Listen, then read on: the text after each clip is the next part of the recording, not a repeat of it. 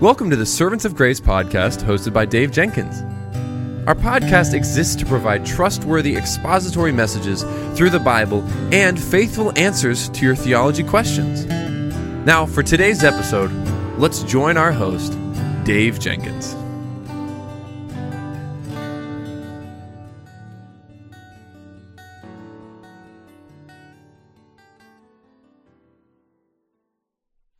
Welcome back to the Servants of Grace podcast and to our theology segment. Today, one of our listeners writes in and they have a great question. And the question is this What does it mean to be a God fearing Christian? What a great question. Proverbs 1 7 helps Bible readers understand who God is and the need to develop a reverential fear of Him. Without Him, we could have no so without Him, we can have no biblical wisdom. See, biblical wisdom comes from understanding who God is and that He is just, holy, and righteous. So the fear of the Lord is the basis for the people of God walking in His ways and serving in Him in all of life. The idea of fearing the Lord goes back to merely respecting God. It includes a Christian understanding of how much the Lord hates sin and fearing His judgment for sin. Hebrews uh, 12 5 through 11, it describes the discipline of God in the life of the child of God. And while this is one of love, it's still a fearful thing. As children, the fear of discipline from our parents prevented many evil actions. And the same approach should be true of our relationship with the Lord. We should fear the discipline of God and seek to live our lives before His face in a way that honors Him. But with that said, we should not be scared of the Lord. The Lord promises that nothing can separate the child of God from the love of God in Romans uh, 8 38 and 39. Christians have the precious promise that the Lord will never leave nor forsake his people. Fearing God means respecting, obeying, and submitting to God's discipline and worshiping him in awe. The Bible speaks of two types of fears. The, the type of fear, the first type of fear is beneficial. The second is detrimental and is to be overcome. Every Christian is to fear the Lord, which doesn't mean they're to be afraid of the Lord, but it means to be in awe of God's glory and power.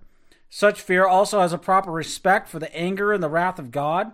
The fear of the Lord is an acknowledgement of the revealed character of God, which comes through knowing the Lord and his attributes. You see, fearing the Lord brings with it many benefits and blessings. The foundations for these benefits and blessings begins with the wisdom, and it leads to good understanding of God. Only fools despise discipline and wisdom. Fear of the Lord also leads to contentment, to life, to peace, to rest. The fear of the Lord is the fountain of life and provides security and safety for the people of God. The second type of fear is the spirit of fear spoken of in 2 Timothy 1 7. A spirit of fearfulness and timidity does not come from God. Sometimes we're fearful, and this fear overcomes people. The way to resolve such fear is to love the Lord and trust Him. 1 John 4:18 says there is no fear in love, but perfect love casts out fear. For fear has to do with punishment, and whoever fears has not been perfected in love. Now, nobody is perfect, and the Lord sees and He knows our hearts, which is why we need to preach the truth to our hearts until we believe it. Isaiah 41:10 says, "Fear not, for I am with you. Be not dismayed, for I am your God. I will strengthen you, I will help you, I will uphold you with my righteous right hand." Now, we might fear the future and what it might become of us what might happen during it. But Jesus reminds his disciples in Matthew 10:31, "Fear not, therefore, you are of more value than many sparrows." And so the Lord tells his people not to be afraid of being alone, of being weak, not being heard, and lacking necessities. These encouragements encourage throughout uh, occur throughout Scripture, addressing many different aspects of the fruit of and the spirit of fear. In Psalm 56:11, the psalmist says, "In God I trust; I shall not be afraid. What can man do to me?" Now, Psalm 56:11 is an amazing testimony to the power of trusting the Lord. For the writer helps readers to trust the Lord because he knows and he understands the power of God. And so the key to overcoming fear is to trust the Lord because trusting the Lord is a refusal to give in to fear. Trusting the Lord is turning to the Lord even in the darkest moments and trusting that He will make it all right. And such trust comes from knowing the Lord and knowing He's good. Job experienced many trials, and yet in Job uh, 13 15, he says, Though he slay me, I will hope in him, and yet I will argue my ways to his face. You see, as Christians learn to trust the Lord, our fear will diminish when things come against us, knowing He is with us in every facet of our lives.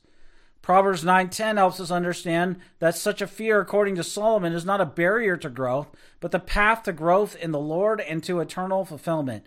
And now Solomon is not speaking of the type of fear that cowers from the Lord and that turns away from him. That fear is pagan, not Christian, for it has nothing to do with enjoying and glorifying God. The gospel does not show us how to be resentful and suspicious towards the Lord and does not create this type of fear in our hearts. Instead, the gospel shows us sinners the glory of the grace of God and lifts us up to face life boldly as men and women of God in Christ alone.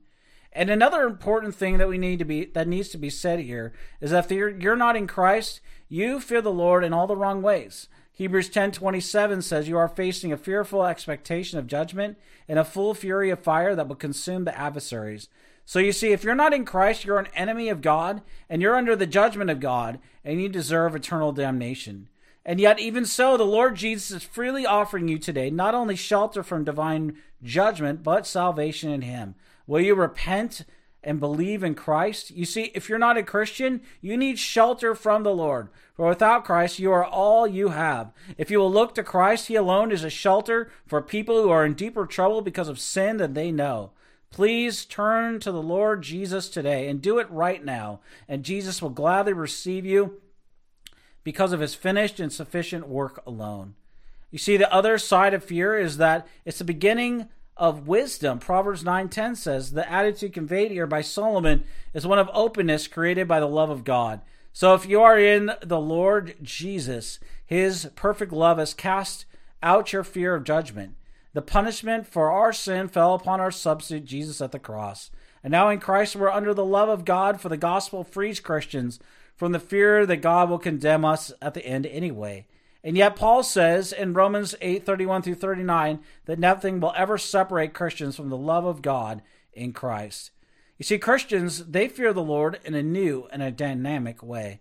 We fear we might grieve the Lord Jesus who loves us so, but this fear is wholesome because it teaches the people of God humility.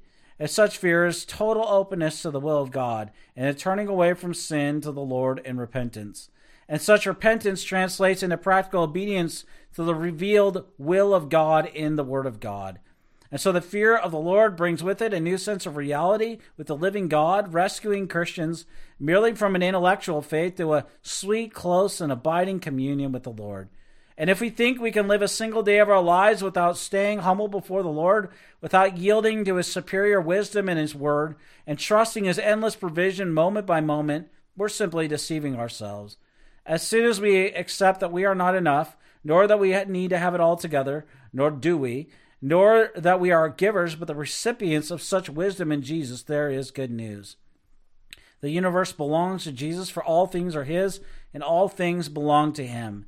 This frees the people of God to embark on a wonderful new journey of change and growth. The Lord is the beginning of this wisdom and the very definition therein of what a God fearing Christian looks like and how they are to live, all before the face of God and for His glory alone.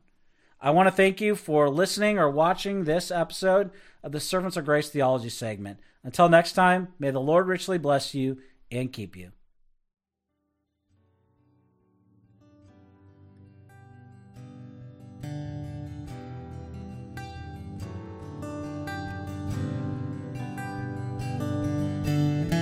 Thank you for listening to the Servants of Grace podcast today. If you enjoyed the show, please subscribe leave a rating on the app, and share our episode with your friends and family. If you'd like to, you can follow us on Instagram at Servants of Grace, on Twitter at Servants of Grace, or by searching Servants of Grace on Facebook. You can also find this podcast on the front page of our website at servantsofgrace.org.